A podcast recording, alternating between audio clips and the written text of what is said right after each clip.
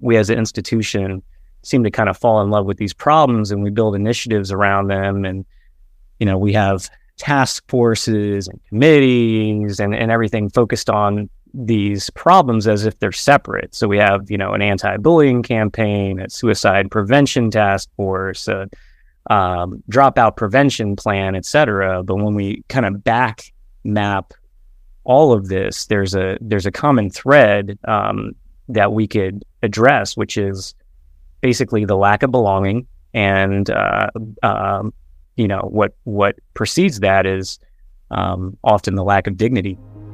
I'm Jim Knight, co-founder of the Instructional Coaching Group, and you're listening to Coaching Conversations, where I talk with coaching experts from around the world, so that all of us can learn better ways to make an unmistakably positive impact people around us.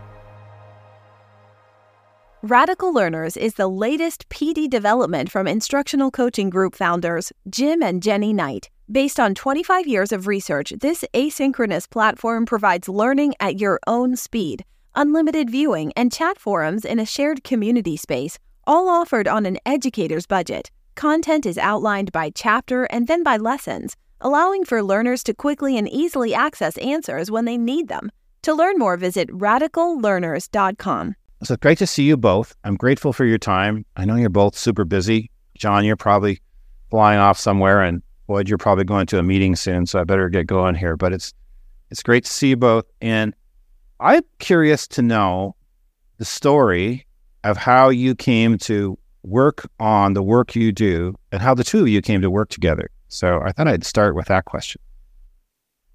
Yeah, uh, you know this uh, has been something that uh, we talk about from time to time. Um, John and I both have known each other for, for quite a while, uh, just professionally through the conference circuit. Uh, and um, the timing had never aligned in such a way for us to be able to uh, kind of come together and work on a project. And uh, I remember very vividly the day because uh, I was uh, at either an aquarium or the Children's Museum in Denver. I know exactly what part of town I was in. I was having a conversation with John via Twitter, and um, we were.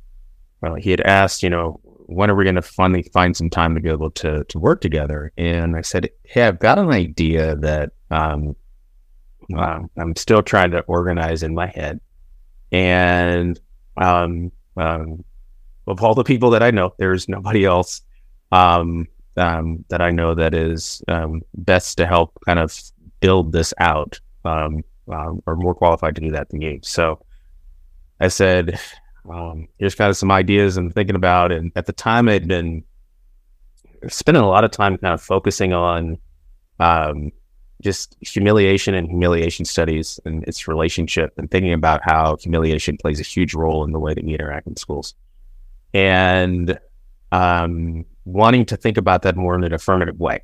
And so that was when uh, these ideas of dignity were just kind of starting to make sense to me. Uh, and this, I, I, knew that this this work required a partner, required somebody to to help um, build it out and uh, reached out uh, to John, and, and that kind of just really started our process. And it turned into something far greater uh, than uh, I ever could have uh, imagined. And you know, we were both still working in, in, in school districts at the time, and you know, trying to think through what implementation could, uh, could look like. Um, and, and really kind of how we could do a better job at uh, supporting uh, students, supporting teachers, supporting families uh, in this, you know, broader effort of of trying to improve just achievement uh, in schools altogether. So that's that's the recollection that I have. I don't know if John will say anything any different. Yeah, let's see what his story is. So, what, what do you think, John? I actually remember texting from Hershey Park. So I guess that's where Floyd and I, our, our lives were at the time. But um, the excitement, the energy that started to build, and I don't know, was that around 2016, 2015?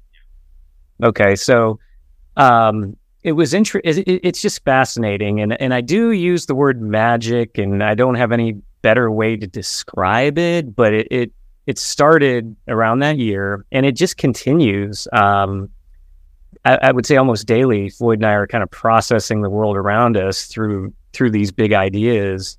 Um, and uh, I'm just continuing to learn. You know, Floyd is, you know, we we write together, we, you know, have this consulting uh, endeavor, but um, he he's just the best thought partner I could ever imagine because just the way that I process the world around me is so different than it was eight years ago.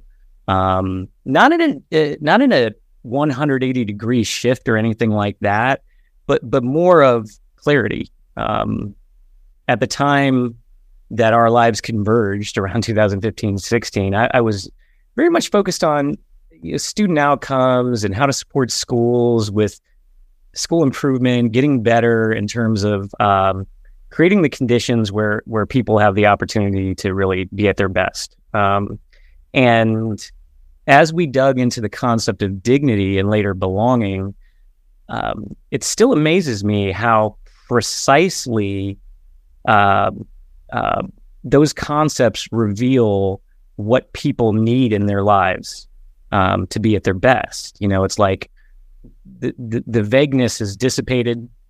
We can get to a level of refinement of what people are asking for, even in even when they're expressing rage. If we could cut through that rage and really get down to what are the human needs that are being expressed to help a person or a group of people feel like you know they, they're people of value and worth you know that they matter and um, it was really several years of almost daily text messages about things going on um, that really was the evolution of uh, the ideas that got us to this place and it can it, it continues you know we're not by any means we're, we're, we're we haven't learned everything we need to learn but uh, we're at the point where our thinking really is so focused in on what I think was the subtext. I don't know, Floyd, if you'd agree with this. It was like the subtext of the book was really conflict.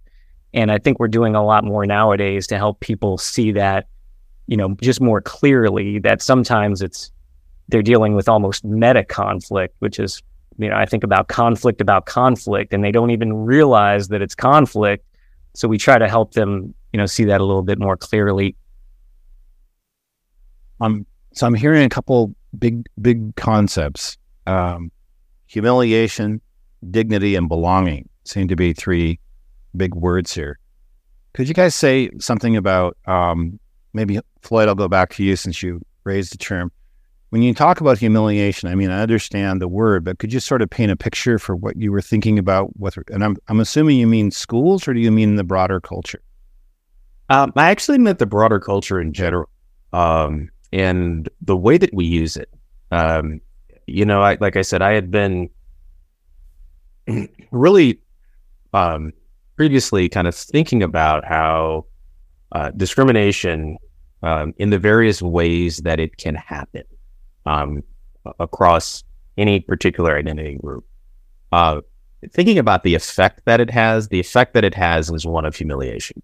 And, uh, you know, I was spending a lot of time kind of thinking about um, and learning about just the distinctions between the emotions of guilt, shame, and humiliation. And a lot of times uh, we conflate the terms in terms of what they mean, and and however. Uh, there's a there's a number of people who who said this. I'm not the first. So, um, and I've learned from lots of people to arrive at this point. So I want to make sure that I say that very clearly that the the three emotions are very very different, right? That that guilt is is something that has to do with um um the the the the, the person who has um, done something right um and feels bad and or sorry about the thing that I have done right so I feel guilty because uh I don't know um uh, I I took more samples at Costco than I probably should have. Right. So I, I feel a little bit of guilt about that. Like, but they were so good. Um, and nonetheless, I decided to, to take a few extra samples uh, at, at Costco. So, you know, feeling, feeling a little guilty about that. That's guilt. Shame is a little bit different uh, in the fact that shame really has to do with the fact that uh, we're we're saying that uh, not necessarily that I have done something that I am that is bad, but I myself I'm ashamed for how I behave, so I probably am a bad person. So there's there's a subtle distinction there, and the feeling that I feel is bad because I am a bad person. Humiliation is different from those because the internal conversation that we have with humiliation has to do with um, you know, I feel bad, but I've done nothing to deserve the fact that I feel bad. And that difference uh, was something that I was just interested in exploring, you know, at the time. And like I said, trying to say, okay, if this isn't what we want to feel, then what is it that we do want to feel? And what we do want to feel is, you know, feeling dignified. And so when you pull that back out, I think in terms of where we are right now culturally, uh, you know, certainly social media was a thing in 2016, but uh, the the ways that it has shifted and moved and new platforms have emerged, uh, and the the culture has largely you know changed. I think that in a lot of ways and places, you know, sometimes these platforms are, are where people go to, you know, um, you know, ex- express their emotions more oftentimes negative uh, than positive.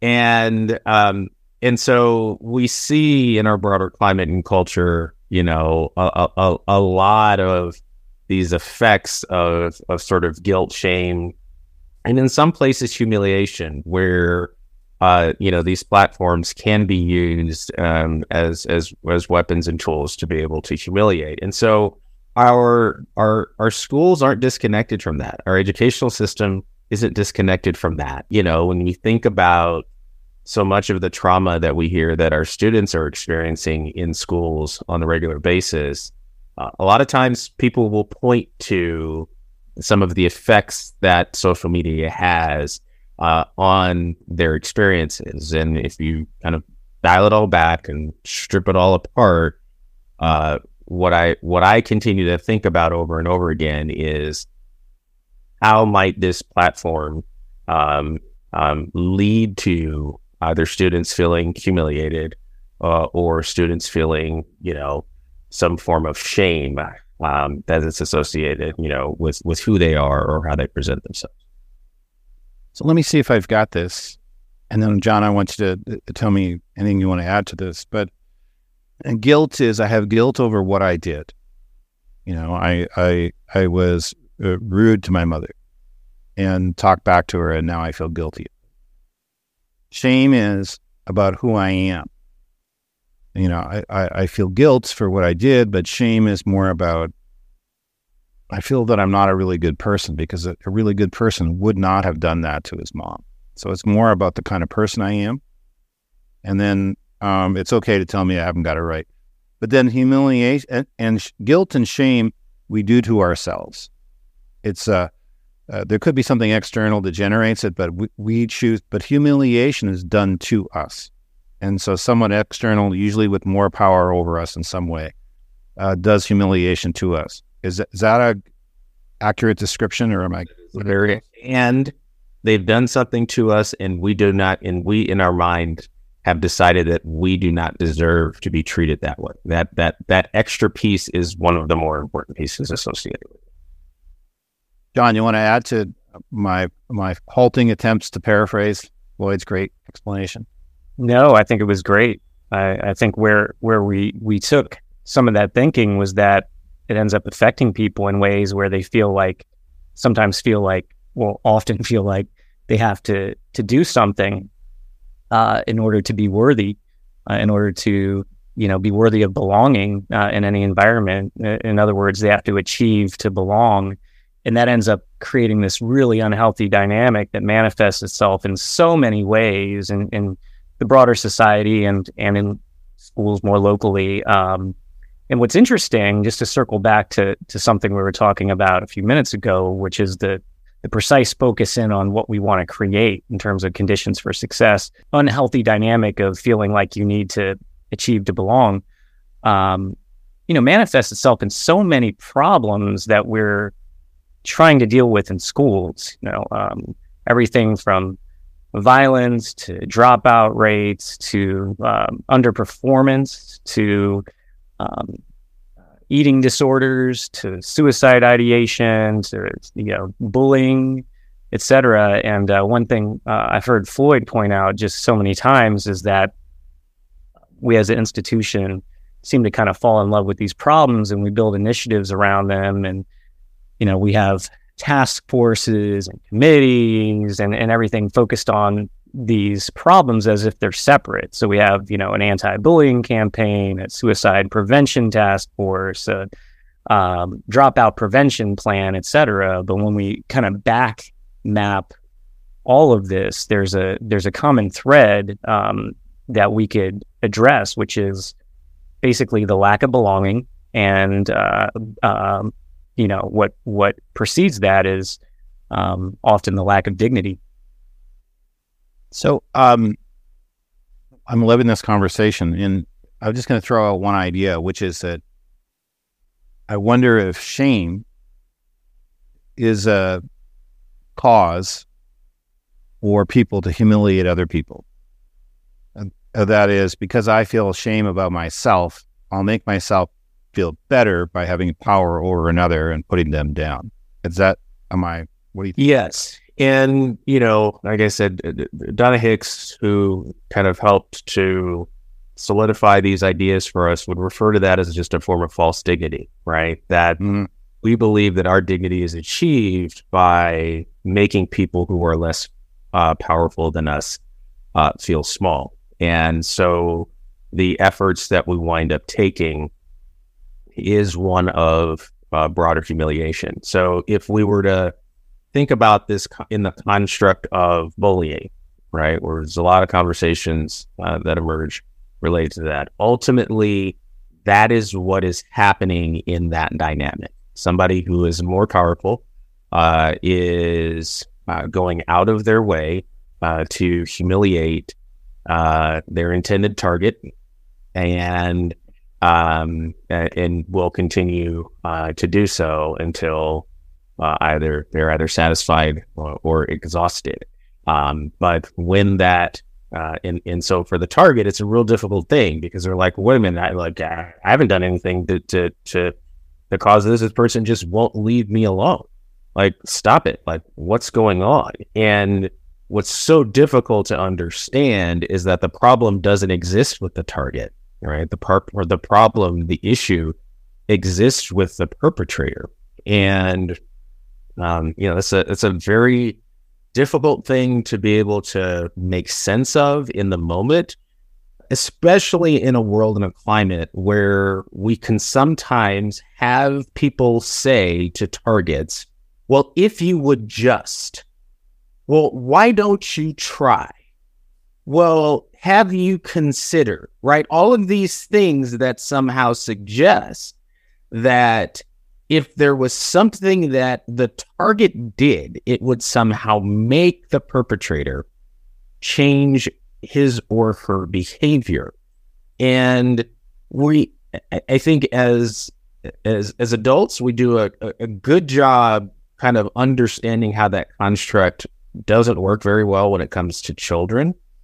However, in our adult relationships, we sometimes don't always extrapolate that out and think about, you know, how uh, it can work. And so we're John and I were trying to go with this with this work, going back to his point earlier that he made about conflict, was that uh, what we started to realize that all of the things that we kind of put fancy words around uh, in education for the problems that we're trying to solve, very simplistically, are nothing more than broader matters of conflict that have to be resolved in some way, shape, or form. The, the reasoning and the histories that led to the conflict may be different, but at the end of the day, it's just something as simple as that. And so the ideas, the concepts, and tools that we needed to use to be able to resolve them and, and find a path forward are always going to kind of bring ourselves back to this. So is is dignity? I'll just throw that out to either either of you. But is dignity kind of uh, the opposite of humiliation?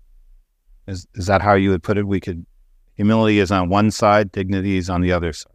It, it's it, it was it was literally the antonym, like the the, the arrival at dignity uh, from my process was I had spent so much time focusing on humiliation that I literally went to a thesaurus and I said, okay, I, I get a very clear understanding of what it is that we do not want. So what then what is what is the affirmative thing that we are after if this is the thing we are trying to avoid? And that's how that happened. Hmm.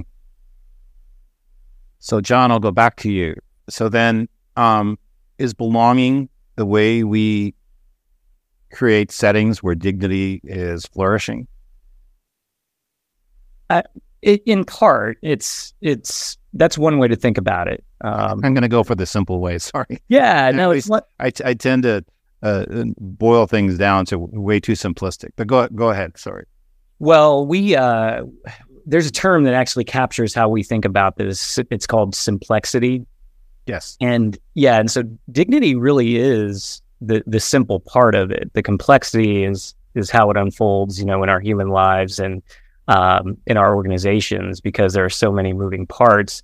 But also in terms of belonging, um, you can also think of it as the beginning and the end. Uh, that you know we um, we have to help people belong so they can you know have a better chance to to do their best work. And in the end, what we're really shooting for are, are you know some some outcomes that are, for instance, aligned with that phrase in the preamble of the Constitution of the United States, you know, to ensure domestic tranquility, really to resolve the issue of who belongs here. And so it's a big thing that we're shooting at too. So uh, uh, the simple the simple way that I think about it is that dignity leads to belonging.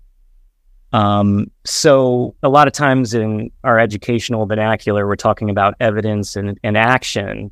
Um, so if we were to kind of fold uh, or layer that type of thinking on top of our work, we could think of uh, belonging as the evidence, dignity as the action. And there's a big idea there, um, which which is simple but so hard, which is how we need to build feedback loops where we can actually collect evidence of how people are, are experiencing our environment. To what degree are they feeling like they belong? In other words, assess the climate, right? And then from that feedback, that gives us a better sense of the degree to which people are experiencing the presence of dignity or, you know, more acutely, dignity being honored. Um, so, you know, that allows us then to make adjustments and to to learn whatever it is we need to learn about how to better honor dignity so that we can go back and do our planning, our preparation, whatever adjustments we need to make and reassess now how people how are people feeling here? To what degree are people feeling like they belong? What belonging gaps do I have either in my classroom, my school, my district? And just keep that feedback loop going as a normal part of the way that we do things. So that's very similar to coaching, at least as coaching in the way we describe it, because we would say we want to focus on the change or the goal or the outcome we want. In this case, the outcome is dignity. And then we want to look at the pathway to the goal, which is belonging and strategies. Correct me if I've got this wrong, but it's we want belonging as the way in which the outcome we get is dignity. And then you want to be adaptive and saying, well, this thing is working, but this part isn't working. And here's something we can do. And you need to kind of keep keep aware of the level of I don't know if you can call it level of dignity, but be aware of the, w- what's happening. Any rate, does that make sense? Uh, uh, the idea that because I'm thinking of hope theory, and hope theory says you have a goal, you have a pathway to the goal, and you have a belief you can hit the goal. Agency. When I have agency, I believe I can get there, and I believe this pathway is going to take me there. and I know where I want to get to. Then you have hope. And I see coaching as building hope by setting up that dynamic. But it seems to me that's, as I'm listening, that's what I'm thinking is at play here. Dignity is the goal. Um, belonging is the pathway. And if you if you really stop and think about you know the relationship that you know the coach and the student or the coach and um, the athlete, you know, I think that this can apply uh, in a number of, of different ways that you know the, the the coach is trying to create an environment where the stakes of failure are not so high or when failure occurs that the again guilt or shame that one might feel um, when failing um, um, is lessened right? There's there's a there's a net there's a pathway forward there are avenues to be able to improve and, and know exactly and precisely what is necessary in order to improve. You know that that is that is what the relationship between a coach and uh, um, you know again it's it's it's athletes it's supporters it's students are going to need. And what's important about the role of the coach is the coach has to know um, you know those those individual needs and or triggers that are going to uh, support that individual and being able to um, you know achieve dignity. Like i i i've helped to coach my daughter's softball team. And um, you know I, I say this a lot that as somebody grew up playing sports um, as a boy uh, learning how to coach girls is is different for me and because their motivations um, in the ways that they respond, the, the way that the girls specifically that I coach respond is different. And so I can't kind of go back to the motivators that I would have, which is, oh, just run a lap and, you know, you know, you know, do different things that, you know, um, think that it's gonna gonna support them. There are just different ways that we have to go about talking to each and every one of the players in order for them to be able to maximize, you know, their own uh, potential. And you know, one of the, you know, um, one of our parents, uh, you know, constantly will say that, you know, um, you know, boys boys will have to win to feel good, and uh, sometimes girls will have to feel good in order to win. And um, she says that as the mother of, of of one of the the the players, and I constantly kind of keep that in the back of my mind in terms of saying that you you, you can't cookie cutter this. Uh, you got to know you know what everybody needs. This really this uh, also illustrates the complexity that we were talking about, or you could think of it as a fractal or you know iterative type of process where, um, as a coach, uh, I, I I have to know that the person I'm coaching or the people I'm coaching need to have certain conditions in place for them to be able to perform well and, and even learn well, right? Which means uh, we define it as they have to experience some degree of appreciation, acceptance, validation, and fair treatment. Those are all indicators that that they they're experiencing their dignity being honored, uh, or in other words, they're experiencing belonging with me, the coach. Um, so that ends up being a goal and it's more of an intermediate goal because we, we have to keep in mind that the, the end goal is really performance. If we're talking about students, it's growth and, and achievement. You know, uh, belonging is indeed a goal, but it's in service of of the bigger goal of our schools, which is, you know, commonly refer, we refer to it as achievement. Um, and we always have to keep that in mind, uh, especially uh, in the middle of, of conflict and criticism about schools, uh, for instance, only caring about relationships nowadays. They forgot how to teach math. It's just these things I hear out there, especially on social media platforms, keeping in mind that that is the creation of a false dilemma. Belonging uh, is, one of the primary activators uh, of learning. Uh, it's one of the primary conditions that we need to be successful in our work, in our personal relationships, or in our academics. Um, so on one layer, you know, as a coach, I'm paying attention to that with my person or people that I'm directly involved with.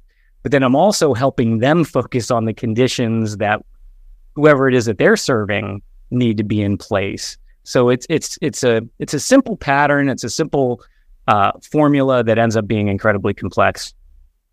We're not likely going to have uh, settings where students feel belonging unless we have settings where teachers aren't humiliated themselves.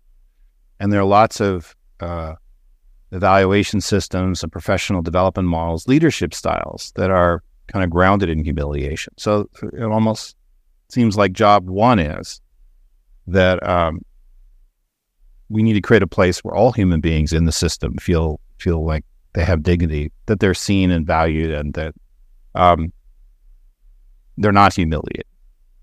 Yeah, and I and I think that you know to kind of extend this a little bit that if back to the point that I was making before, which is that I, I think one of the things that you'll oftentimes hear is that you know we we all desire to be treated be treated with dignity, but we don't always know how to treat one another with it. Right? Donna Hicks will say that. And um, if you think about it in this particular context, it's that uh, sometimes we've we've be- uh, fooled ourselves into believing that indignity uh, is a successful motivator in and of itself. Uh, and that sometimes if we you know, humiliate people and, and, treat them with indignity, then, then they'll improve. And the, the, the effect of that in a lot of ways is the opposite, right? So again, if you're a coach and, um, you know, you have somebody that you're guiding or supporting, um, and the motivation is always, always through humiliation and indignity, uh, the the immediate question that somebody is going to ask is, "Do I belong here?" Right? Like, is is you know, is somebody coming in to take my place? Uh, and, you know, do I am I am I right here? Like, and those are honest and in, in reasonable questions that can be asked. And you know, I've I've I've heard this said in conferences of leaders, um, and I you know I don't I don't always think that it, you know, in some cases it's it's it's it's fully solidified. I, I, it's certainly something that's always uh, operating in my mind. Um, doesn't mean that we're always effective at it, but it, it's always operating, which is, you know, again, how do we create environments or how do we do our best uh, to make sure that um, when we're leading, even through the hardest of times, that we still find a way to preserve the dignity of the person that we're talking to in the moment. And and that can lead to from from anything from a simple corrective conversation uh, all the way up to a termination. Uh, that it doesn't doesn't need to to to be that way where you know um, you know someone is reprimanded or even terminated and and then has to engage in this broader walk of shame, uh, you know, in front of uh, either the whole faculty or you know, uh, in front of everyone, because because that that winds up kind of having this sort of deleterious effect on the culture in, in and of itself. So that's always something that's that's constantly operating, and I think that yeah, if we create those conditions, and and that's this, I think, is what we've said before, is that if we do a better job of modeling the behavior that we want to see hopefully uh, those people whom we support can do the same. So I'm wondering, I've got two more questions. And um, one of them is I wonder if, as you think about uh, people like instructional coaches, educational coaches, uh, what are one or two things, and maybe I'm, again, dumbing the thing, the, the conversation down to a simplistic, not complexity, but some just simple, simplistic. Um, but what are a couple things you would say? Well, this is the starting point for thinking about um, thinking about belonging, dignity, and humiliation. So, um, I'd love to hear just a couple suggestions you've got for coaches on what they should do. You know, I think first and foremost, if I'm thinking if, if I'm thinking about it kind of very contextually, in terms of um, a school, uh, I can. What's coming to my mind immediately is somebody thinking about instructional coaching as a punishment, and in some cases, some people wanting to be resistant um, and disinterested in receiving any guidance or support from from someone. And I think the dialogue that might be happening in that particular moment is me, my peers knowing that I have a coach is humiliating. right? Like like in their minds, that could very easily be a dialogue. And so then what that can do is for that first relationship with that instructional coach, it can wind up being a challenge. Like, ugh, like you know, I don't know, like. I know you asked me to come support this person, but ugh, I'm I'm not sure how this is this is this is going to work out.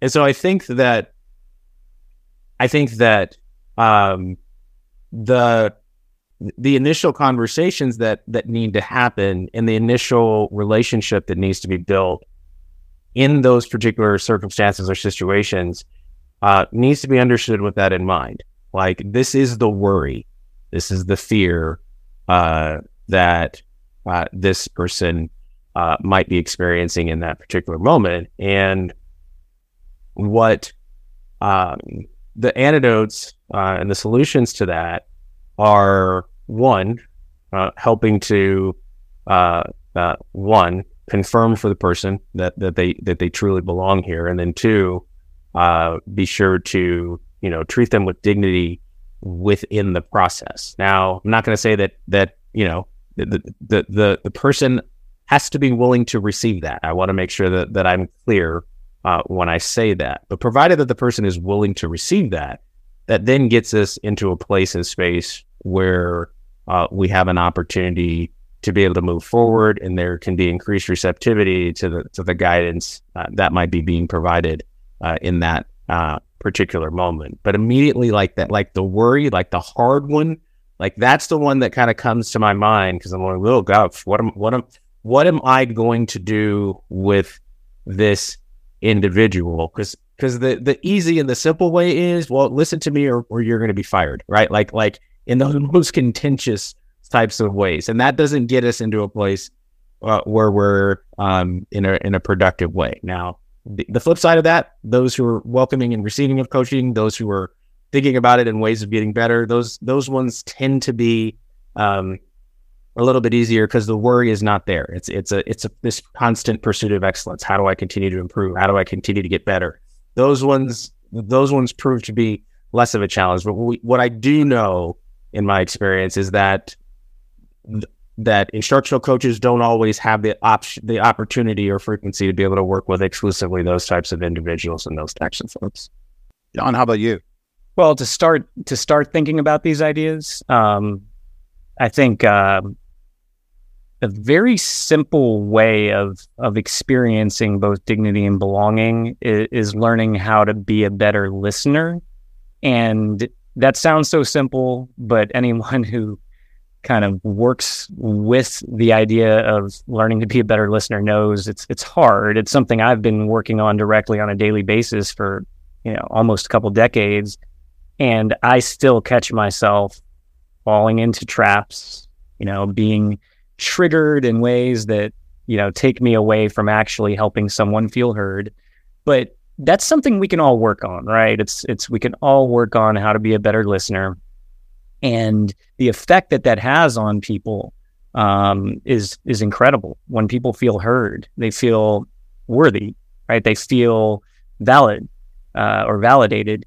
Um, they it's one of the things I, I I noticed. You have Amanda Ripley coming to you know your TLC conference this year, and Floyd and I are both really really big fans. Her work has influenced our thinking um, uh, in important ways. Um, she talks about it as is one of the ways that we can find our ways out of conflict and and not even good conflict, high conflict. Um, so listening becomes you know something that we can study, experience, reflect on. That almost is a microcosm of the bigger you know the bigger dynamic. Um, some other places to start other than you know our belonging through a culture of dignity book which we try to really express these ideas in simple language which was a task in and of itself. Um, outside of that uh, donna hicks has a, a great book called leading with dignity where she you know she does just a brilliant job of operationalizing an ancient word you know dignity um, in terms of the things that we all want to feel like we matter uh, there's also some brilliant thinkers on the concept of belonging. Uh, uh, John Powell and his Othering and Belonging Institute. Um, following them on social media, a lot of practical tips. Uh, there are some folks out of Stanford that have been doing great research. Jeff Cohen is one. Uh, he's a social psychologist out of Stanford. He just published a book on belonging uh, and has a lot of practical ideas for educators um, based on you know empirical evidence, research that they've done on things that we can do to help nurture belonging. Um, and he describes he describes our current state of affairs, not only in schools but but beyond, as a, a crisis of belonging. And uh, we see that we see the evidence of that in our schools with things like teacher shortages and just what you were saying earlier, Jim. With you know, uh, if we're going to help students, we have to make sure you know teachers don't feel humiliated. And you know, we're dealing with a, an environment right now where the escalation of conflict is right in front of us, which is what you two were talking about with, you know, I feel bad, so I'm going to make someone else feel bad. Um, and breaking that that cycle really is the the work and it's again it sounds simple but if we reflect on our own lives floyd and i will be the first to say it's like we're working on this stuff daily in our personal lives with you know trying to mitigate our our triggers and and trying to do our very best to help, you know, the folks around us, even in our families, feel like they belong. Um, uh, and uh, so it ends up being being really, really hard work. But there are some some practical things that I think can help kind of be starting points for us to engage in, in learning about these two big concepts that really are well beyond schools that really where where where how we're thinking about it nowadays is these two ideas really represent um, probably two of the biggest factors in terms of the quality of life that we all live. Yeah, I think it's great. I think it's great to be thinking about these things and to reflect on. I mean, I'm I'm just conscious of the fact that changing how you interact with people isn't isn't an easy thing to do, and uh, and that's why your comment about uh, listening is high leverage. You know, that's I've I've said this in a couple of other podcasts, but people are going to get sick of it. But I love what she Amanda Ripley adds to listening, which is saying to the person, "Have I got that right?" And that little question means you have to be listening to ask the question, and it also means you're letting the other person know you you know I really want to make sure I understand you. And and I felt that in conversation. I, I was just thinking I kind of felt badly about my question because I thought it's really not a simple thing. I mean we've done that dignity thing now we're moving on to you know learning maps is not the way we want it to be it's an I would imagine it's an ongoing continual reflection on how can we create safer environments where kids and adults all feel like this is a place I belong. Maybe um, could you say a bit about? And I realize you may not have worked out what you're going to teach at T or present at TLC, but um, uh, could you kind of give us an idea of what we might be doing there? Or it's perfectly okay to say, you know, we still haven't talked about it, but there's a good chance it's going to look like this. So, any any thoughts about what you're going to do at TLC? Yeah, I think the latter kind of describes it. We we know that um, you know, we've been in TLC for for a couple of years now, and we don't just want to repeat the the basics on dignity and belonging. Um, we want to kind of add the current context and thinking to it, which is probably making conflict a little bit more explicit uh, for folks, or uh, and or getting them into the process. Um, we do a lot of work with with school teams, and so we lead them through an improvement process that centers belonging, requires you know a feedback loop and the identification of a specific problem to work on. Uh, we call them belonging challenges, and then using the tools of dignity to address the problem, and then always returning back to the metrics and, and saying, are we indeed making a difference in terms of how people are experiencing my classroom, my school, this district, etc. Um, so th- th- that that's kind of our thinking now is is uh, a little bit more into the evidence and action aspect. Floyd, any thoughts on that? No, I, I think that's right. I, again, I think that um, what we're constantly trying to think about is uh, one, um, just again how these ideas relate to conflict. One, and, and two, how we can all participate collectively, um, both as as perpetrators and targets of this, uh, and you know, really kind of try to c- continue to keep that in mind. Is that uh, no matter who we are, no matter uh, what our identity is, we can all find ourselves in a situation where we are uh, violating someone's dignity. And uh, I think that what we're trying to continue to go to do is is uh, push everyone to to think about uh, uh, how they can participate in this system, and then how we can each individually work towards breaking that cycle. What I'm taking away from today is just thinking about just how my way of interacting can foster dignity. I think it doesn't have to be a teacher with a student. It's every interaction. How can we create places where people feel, and maybe um, maybe just reflecting on how we interact. So I'm super grateful for you guys coming to TLC. I can't I can't wait to see what grows out of it. But I always I always learn so much, but today's been especially especially helpful. So I'm grateful to both of you. I can't wait to see you. It's coming up sometime in October in Florida. So it'll be interesting. Looking forward to it.